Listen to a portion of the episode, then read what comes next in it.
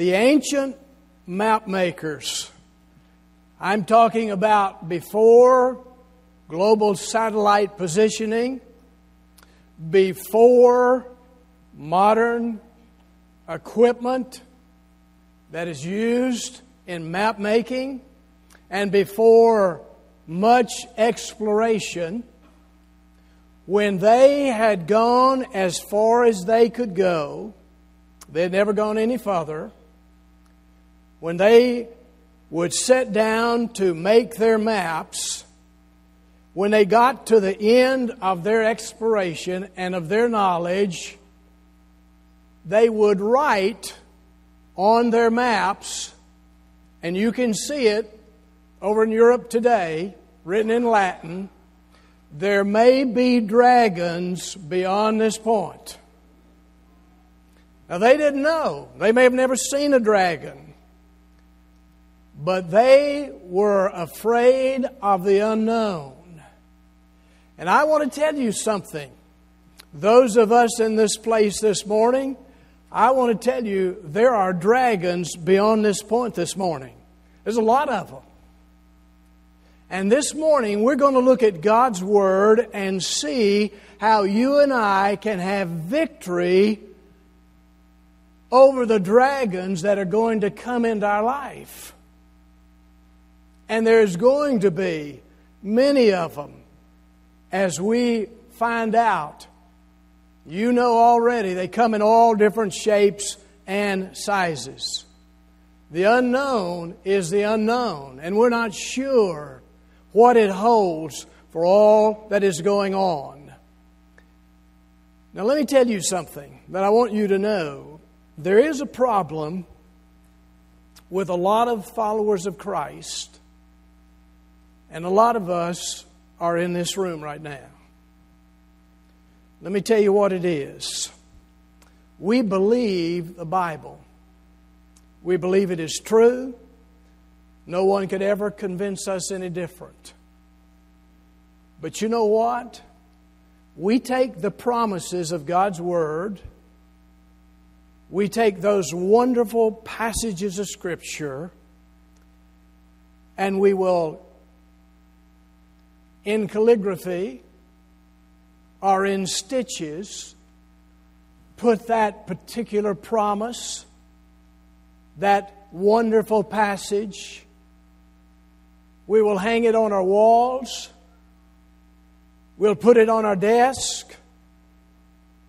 Some people even put it on social media. And yet we never, never learn how to take the Word of God and appropriate it for ourselves. We don't know how to get it out of the theoretical into the practical. We love those passages. But, friend, I want you to know they're not just passages to admire hanging on the wall, they are checks to take to the bank of heaven. And our problem is we don't do that. And so we can't have victory over the dragons in our life. We don't have that victory. So this morning, I want to teach us from God's Word as He teaches me how to have that victory how to have victory over the dragons that are going to come into our life. We just window shop, don't we? You know what window shopping is? You enjoy doing it, you like to do it, but you don't ever buy anything. I heard about a man who said to his wife, said, Why do you call it shopping? You never buy anything. She said, Why you call it fishing? You never catch anything. well, that's the way we are with God's Word sometime, aren't we? We want a window shop, but we never make it personal. We never say, This is where I plant my foot on the promise of God. This is where I'm going to live.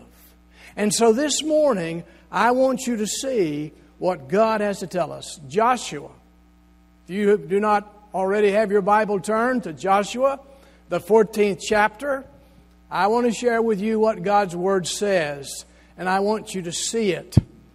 I'm going to ask you to stand as I read aloud from God's Word. We're standing in His honor. Beginning in verse 9, which is all we're going to read right now, but we're going to be in this chapter for a while. Listen to what verse 9 of chapter 14 says. And Moses swore on that day, saying, Surely the land on which your feet has trodden shall be an inheritance. Now, that word sometimes in some translations is translated a special possession. God promised this to you is what is being said as we read this passage. Inheritance for you and your children forever, because you have wholly followed the Lord my God. Now, this is Caleb being spoken to. Because you have wholly followed the Lord my God, this is your possession. It's given to you. I want you to know that. Would you pray with me? Father, I thank you this morning for your word. I thank you for our worship already as we have met you in song. How our hearts have been stirred at your greatness and your power and your love. And Almighty Father, you teach us in your word that the mind set on the flesh is death but the mind set on the Spirit is life and peace. And so, Father, in this world of turmoil, of dragons, of discouragement, of so many difficult torrents against us, teach us how to set our mind on the things of the Spirit. Oh God, that we would do that. And so I pray this morning that we will claim what you have already given us, that we can have victory in the here and now, no matter what's happening. And I pray, God, you would speak through your word. In Christ's name I pray. Amen. Thank you. And you may be seated.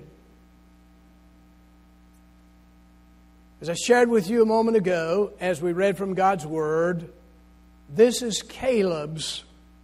Moses is made a promise to Caleb, and we see that in this passage of Scripture. Now, let me tell you something as we begin to look at God's Word that I want you to see. We sometimes think, because old hymns and old songs used to teach us this, but it was wrong we think that Canaan is a synonym or is an example of heaven. That isn't true, folks. And I just want to change your theology a little bit right here if that's what you think. Let me tell you about Canaan. Canaan is a place of spirit filled living. Canaan is a place of victory for the believer. But let me tell you something else about Canaan. Canaan is a place of struggle and battle. Now, heaven's not going to be a place of struggle and battle. But I want to tell you, my friend, when you decide that you want what God has promised you in your life, and I decided in my life, there's going to be a struggle. The enemy doesn't want you to have it. And so I want you to understand that that's what was happening here. Now, this, in this particular story, this man, Caleb, had been promised this particular, path, this particular piece of land. It was in Canaan, the land that God had promised to the Israelite children, and it was a place, little place, not very big, but it was southwest of Jerusalem. And God had promised this, this fullness, to Caleb that he could have this piece of land. It was promised to him all the way back in the wilderness when God had promised to give his people the land. And so God wanted them to have this fullness, all that he had planned for them. It was their possession, it was a reality. In fact, God's Word tells us as we look at this, and you may know this from 1 Corinthians 10 6, that these things happened as an example for us. So, as we see what Caleb did in God's promises to him, he wants us to follow that, to emulate that, to realize that God still wants to do that today. I don't know about you, but I want to live where the breezes of victory blow.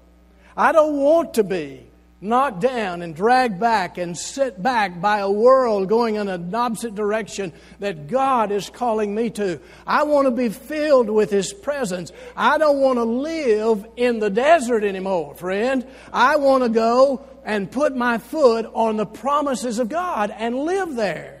And that's what God is telling us that we're supposed to do that we can have it now. So many times we've never claimed God's promises, we've never stepped out upon His promises, and we don't have what He wants us to have. And we go around pretty mighty pitiful when we're living like that. So God says, Caleb, Hebron is yours. I'm giving it to you. And Caleb latches onto that like a bulldog. He is not going to give that up. So I want us to look at some things that Caleb does that his life is like that tells us what's going on. Caleb was 40 years old when God sent out the spies. When God sent out those spies and they came back, you remember the story there. When he came back, they spent another 40 years in the wilderness. And where we're reading now, five years have passed since they penetrated the borders of Canaan. Caleb is 85 years old. And Caleb says to Joshua, you remember God promised this to me. Moses verified it. And I want to take it now. I want to take what is rightfully mine now. It was a place of milk and honey. It was a place of the clusters of grapes were larger than anything they'd ever seen. It was a place where the oil ran and the pomegranates grew and there were green grass and hill and waterfalls. It was a beautiful place. And God had promised it to him valleys and hills and all those things they'd never seen out in the desert. And it was his. God had promised it to him. And he had waited 45 years to receive what God had given him. You remember when they came back from spying out the land? They said it is a place of milk and honey. It is a place that has all those things that God promised. There is pomegranates, there is oil, there is figs, there is all the things anybody could ever want. It's there. But there is also something there God didn't tell us about. There's giants in that land. And we can't take those giants. The Bible tells us that only Joshua and Caleb said, We can take it. We can take it now. But the other 10 spies said it cannot be taken, and they influenced the whole Israelite nation that it couldn't be taken, and God left them in the wilderness for another 40 years. You know what God was doing? He was waiting for some of them to die out so that He wouldn't have those people who said it can't be done in the group. Let me just say something right here. I just wonder if there's people in this fellowship and there's people in other churches who God's just waiting for you to die so He can move this church to where it's supposed to be. Now, you may not like that, but I want to tell you something. God will take you out if that's what it takes. Now, I want you to understand His Word. I don't want you to miss it. And so, He's waited all these years. And I want to show you from the life of Caleb what has to happen for us to be able to take what God's already promised us. What He's told us are possessions just for us. So, how do you claim those? How do you take what God has given us and make it real and vibrant in your life. The first thing on your outline, write this in. We must exercise Caleb's character. We must exercise Caleb's character. Now, Caleb's character is important. Let me remind you right here, as a side note or a footnote, the difference between character and reputation. Reputation is what you see in me this morning. You see my reputation, and I'm going to try to make it look just as good as I can. But character is what my wife Alice and the Lord sees in me. So it's his character, not his reputation that we're talking about. It's Caleb's character. I want you to see what his character really is. Notice again in Joshua, the 14th chapter. Look at verse 8. But my brothers who went up with me made the heart of the people melt. Now, notice this part. Yet I wholly followed the Lord my God. He wholly followed the Lord his God. Look at verse 9. Moses said, Because you have wholly followed the Lord my God. Look at verse 14 there in that chapter 14.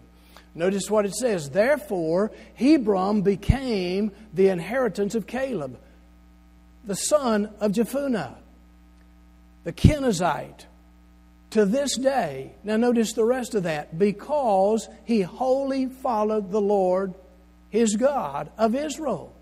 Are you hearing that? I wholly follow the Lord my God. He wholly followed the Lord his God all the days of his life. I mean, every inch, every ounce, every muscle, every fiber was given over to God. He followed God. That's what he's saying. James tells us that a double minded man is unstable in all of his ways, and especially in his spiritual ways. He was focused on God. He was wholly committed to the Lord Jesus Christ. Matthew 6, verse 22 tells us if your eyes are single or if they're focused, if your eye is focused, then your whole body will be full of light. You, if you're focused on God, will be filled with the light of God. Jeremiah 29, verse 13 tells us, speaking about this, you will seek me and you will find me when you search for me with all your heart. Totally committed to God. That was Caleb's character. He was totally, wholly, completely following the Lord. That's who he was. And he wasn't intimidated by that. Let me tell you something, friend. God's not impressed with half hearted following. It just really don't make any difference to him. God desires that we wholly follow him in everything that we do, completely, totally follow the Lord. And I want to tell you, if you don't, Satan will intimidate you. He will intimidate you and he will get the victory in your life and the victory in my life. Their hearts melted with fear, God's word tells us because they were not wholly following after God. Let me ask you, as I ask myself, what would it take for you to wholly follow after God? What would happen in your life, in my life, if we wholly followed after God? What would happen in this church if we wholly followed after God? what would happen in our lives? There are dragons out there. And God has promised us possessions, but we can't have them because we're not following, following, wholly following after God. Now, I'm just going to be honest with you. From time to time, I'm going to tell you things about me that only God will lead me to tell you about me. For the last several months, been over a year now, so it's over 12 months, I finally got up the nerve to ask God in Judgment Day honesty, Am I wholly following you? And I want to tell you, and I will tell you in honesty, that as God dealt with me, I had to acknowledge that I am not wholly following God.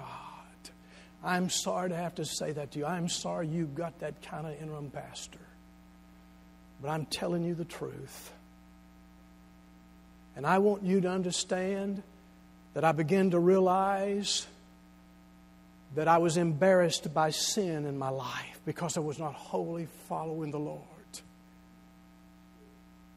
I had to realize that Satan had hold on me in places because I was not totally, wholly following the Lord. And I said, God, this is what I want. I want to be like Caleb. I want to wholly, totally follow you.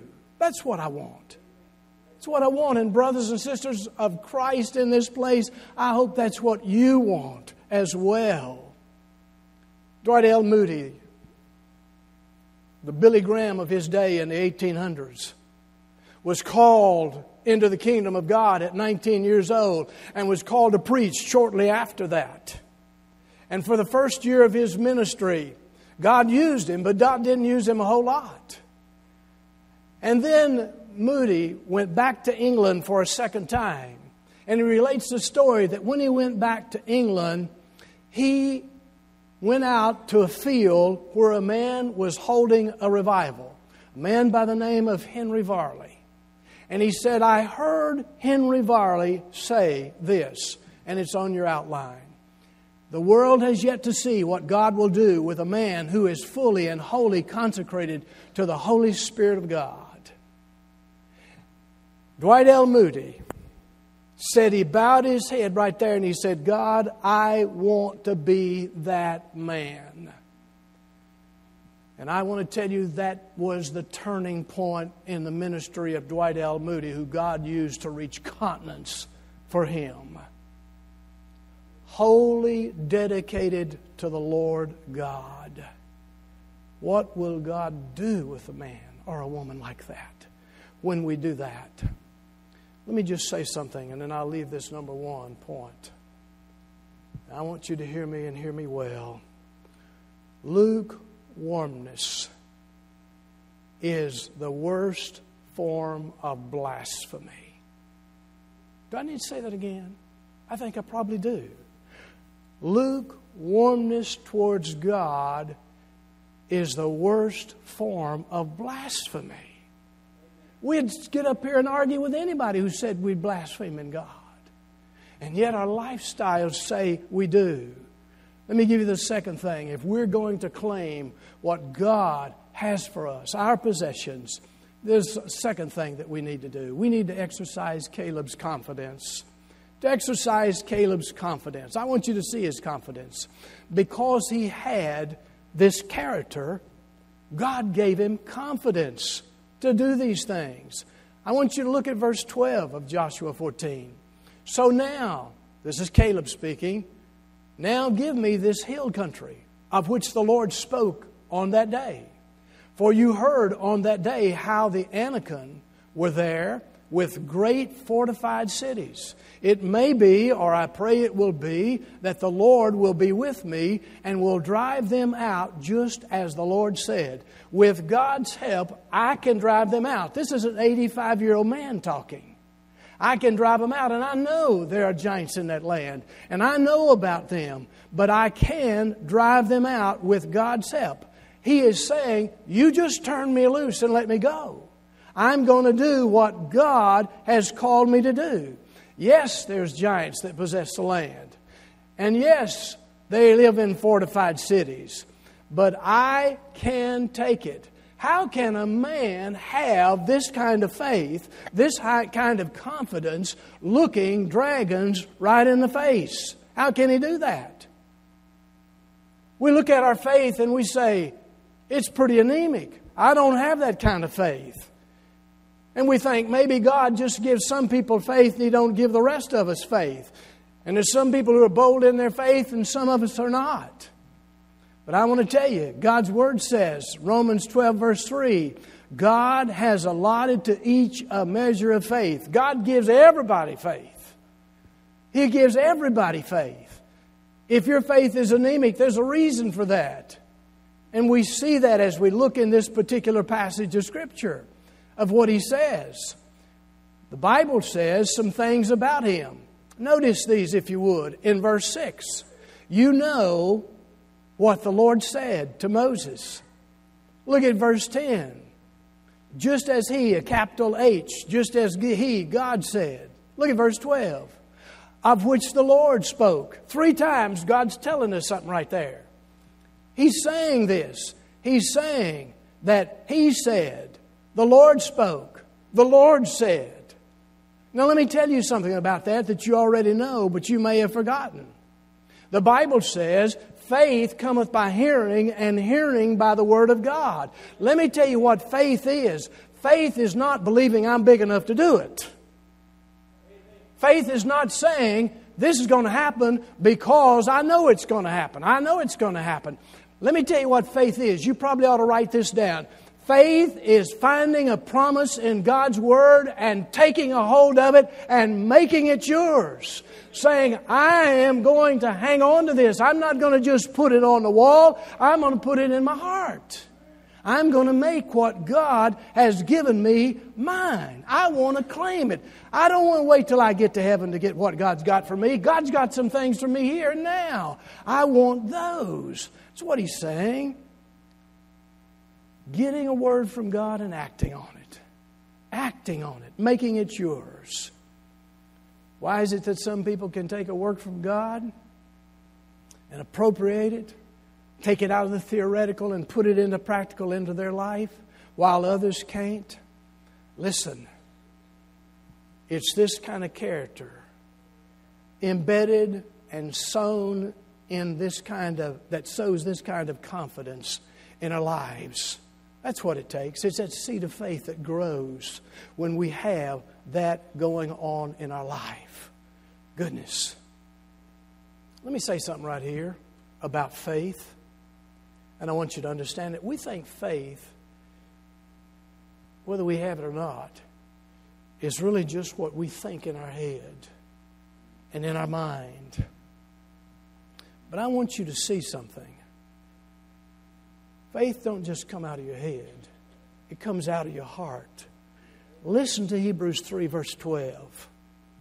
Take heed, brothers, lest there be in any of you an evil, evil, unbelieving heart. Friend, it's not just an empty head that makes you not believe God. I want you to listen to this. It's moral wickedness in your heart not to believe God. It's just that you can't reason it in your head. That's not it at all. It comes out of your heart. It comes out of your heart. And people who can claim God's promises have claimed His word and knows that. John 7, verse 17, listen to this. If anyone will, if anyone's will is to do God's will, he will know whether the teaching is from God or whether I am speaking on my own authority. Now, Jesus said that. Now, you've read that verse before, but I'm going to tell you what that verse really means. You listen very carefully. When I totally surrender to God, I mean totally surrender God, give it all to God, then God will give me the confidence and the promises of His Word. It starts with me. When I totally do that, God gives the faith when I'm totally surrendered to Him. He'll do it for you, He'll do it for me, He'll do it for anyone. He gives us that faith. So Caleb had confidence, had faith that was sown in the character of who he was. Let me give you a third thing. If I'm going to take the possessions that God wants me to have, and I'm going to get them and claim them as myself, then I want you to know we have to exercise Caleb's courage. Exercise his courage. My goodness, this man had courage. Notice again in verse 12 of Joshua 14. He says, I shall drive them out. I'm going to drive them out. I am going to drive these people out. They're not going to keep me from what God's promised me that I could have. I'm going to drive them out of the land. How do you get courage like that? You know what we think courage comes from? We think it comes from a big fellow like Will over here. I was going to call you Bear. Okay. We think it comes from a big man like him. You know, if I'm big enough and my biceps are big enough, I can just have all the courage I need. I'll wade off into a whole slew of them if I have to. Or we think if somebody's really got a lot of intelligence and they know how to think good and fast on their feet, then those people, they're not afraid of stuff. Friend, I want to tell you something. That doesn't get it. That's not what we're talking about. We're talking about courage to move on God's behalf, on God's, uh, when He gives us that desire and that will to go. And I want to show you some things in this. I want you to notice some of His enemies. I want you to see them. The first enemy that He has was grasshoppers. You heard me, grasshoppers. Write them down right there in that first bullet after number three. Grasshoppers. I want you to notice some of this. Now, some of this comes back from uh, where this event first happened, but I just want to share some of it with you. Uh, if you and I are afraid, I want you to know that didn't come from God. God says that He's given us a spirit, not of, of power and love and of sound mind, not of fear. So when I have fear, it's not from God, it's from Satan. So the first one was grasshoppers. Notice again, verse 8, Joshua 14, and my brothers made the heart of the people melt. Made the heart of the people melt. They said, We can't take this. And they began to describe why they could not take this because there was giants. Now all this is back in Numbers 13. There were giants living in the land. And not only were these giants living in the land, but they lived in fortified cities. And when those Israelite spies went over into Canaan and they came back, they said, Those giants looked on us like we were grasshoppers, and we looked at ourselves like we were grasshoppers in their presence. That's how big and how tough they were. And grasshoppers have kept us from taking the land. I want to ask you something. You ever get a grasshopper complex?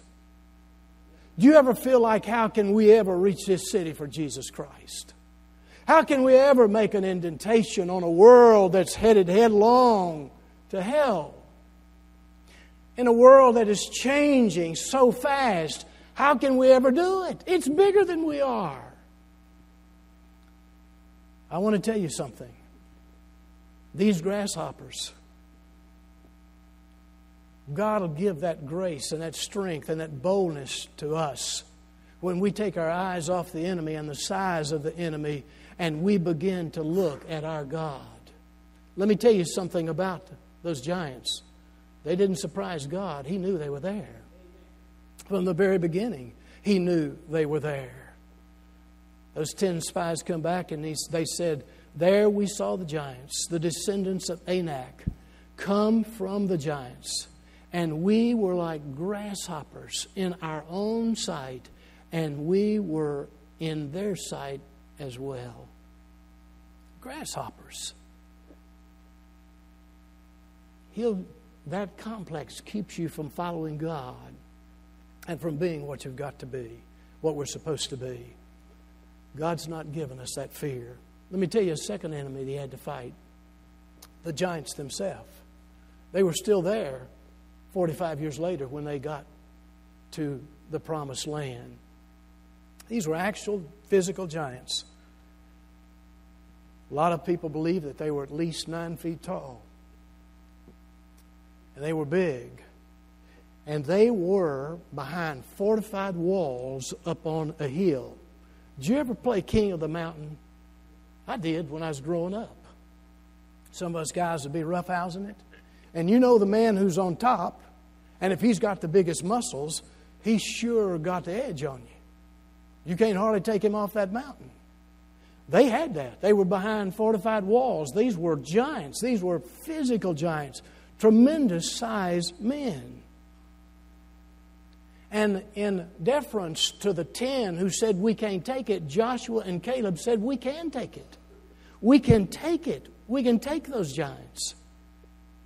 There's dragons after today. There's giants coming in your life and in my life. They may be financial, they may be health. Who knows what they're going to be? But God is saying, You can take the giants. When I tell you to go, if you'll possess what I have given you, you can do that. The giants of fear and doubt and disappointment and discouragement, and you name them, there's all kinds of them. He says, You can take those. Numbers 14, verse 9 says, Do not rebel against the Lord, nor fear the people of the land, for they are, now get this word, bread. You read that right? Numbers 14, 9. They are bread. They're food for you. Can you believe that God would set giants in front of us and say, Kent, you go on, that's food for you. I want you to take them. Somebody said those giants were the breakfast of, of these people. They'd get them. You know, like Wheaties is the, is the food for champions, giants is the food for champions of God. You feast all that. What does he mean by that when we eat off of that and we feast on that? What God is saying is, if you do not have that which is difficult to pass and go through, you'll get lazy and you get easy and you don't want to do anything. You just sit back and believe there's nothing else to do. And God says, I have placed these giants in your life so that you'll know you cannot do it without me and you will come right here beside me and we'll do this together. That's what he's talking about. There's one other giant. I want you to see it an enemy. Write this in gray hair. Now, about 30% of you can listen real close in here because I'm talking to you and I'm talking to me, and some of you we don't know, but it's really gray under there, isn't it? And so we're going to look at this. One of his enemies were gray hair. I want you to listen to what he says. Tremendous passage of Scripture here. I want you to see it. Joshua 14, verse 10 and 11. Here's what he says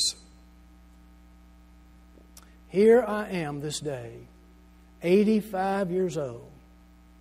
Verse 11. As yet I am as strong this day as on the day that Moses sent me 45 years ago.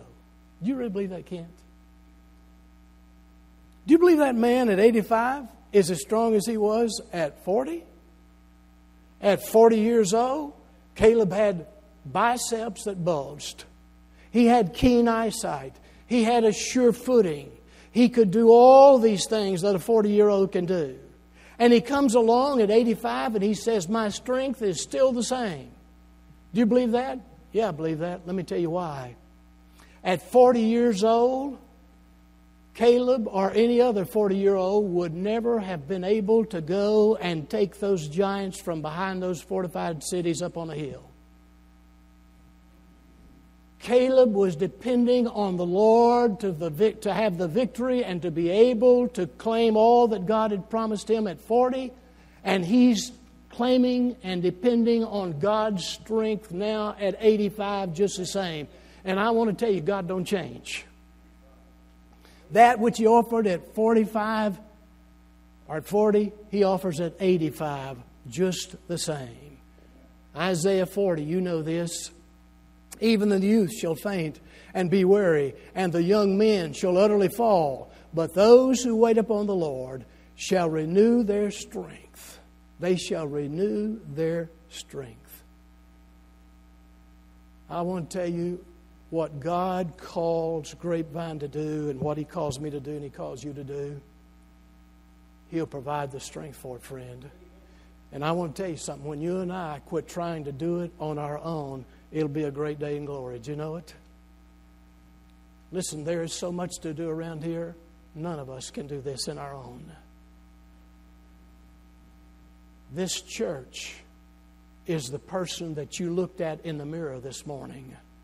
And if you and I don't begin to realize that it's by God's strength that we can do what He's called this church to do, we will be intimidated by the enemy till we die. One last thing on your outline. I want you to know we have to also exercise his conquest.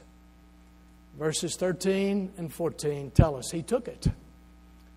And Joshua blessed him and gave Hebron to Caleb, the son of Jephunneh, for an inheritance. Therefore, Hebron became the inheritance of Caleb, the son of Jephunneh, the Kenizzite, to this day, because he wholly followed the Lord, the God of Israel.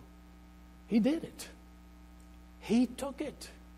He took it because God had given him that character, God had given him those possessions, and then God gave him what he promised he would give him to have that. My goodness. Because of his courage, he gave he got what he wanted, what God had promised. You know, he got all that fruit pomegranates, the grapes, the olives, the milk and honey, everything that God promised. I'm not sure about this, but I'm going to tell you what I think. I think that fruit represents the fruit of the Spirit. I believe that's exactly what he's talking about. That fruit of the Spirit over in Galatians. I believe that when you choose to step out and follow God, He'll give you everything He has to give you. He'll give you all of that. He'll give it to you, it'll be yours. All of that the peace and the patience, the understanding, the love, kindness, goodness, faithfulness, all those things that you need to do His will. He'll give you that. Now, I want to ask you don't you want to claim what God promised you? Don't you want that? I want that. I've missed out on so much of it. I want it. I want what's left in my life that God's promised me. As a church, don't you want that? Don't you want to have what God has said? This is your possession. I want you to have it. And while we sit and look at it and long for it, God says it's yours to take. It's yours to take. If you will begin to have the character of this man, the confidence of this man, faith of this man, you can have it. And you can, too, you can take what God's promised. I don't know. I wish I could share with you, with the, the feelings of my heart, what I believe God is doing in my life and what I want to have. And I'm not telling you that I've arrived, but I want to tell you this morning from the depth of my heart that I do believe that if you and I will totally give our life to the Lord Jesus Christ, every inch, every ounce, every fiber. If we will give that to the Lord, I believe God has possessions out there we couldn't even begin to dream of that are ours if we will take them. Would you do that? Would you do that? Let me ask you to stand. You know, I put there on the bottom of your outline. Would you mean it? Would you say it? And would you mean it? Would you be willing to say, Jesus is Lord. Jesus is Lord. I'm going to claim him as my Lord, and I'm going to make him Lord. Jesus is Lord. Would you wholeheartedly follow after God? Would you be willing to do that? This morning, there may be some here this morning that you've never received Christ as Lord and Savior.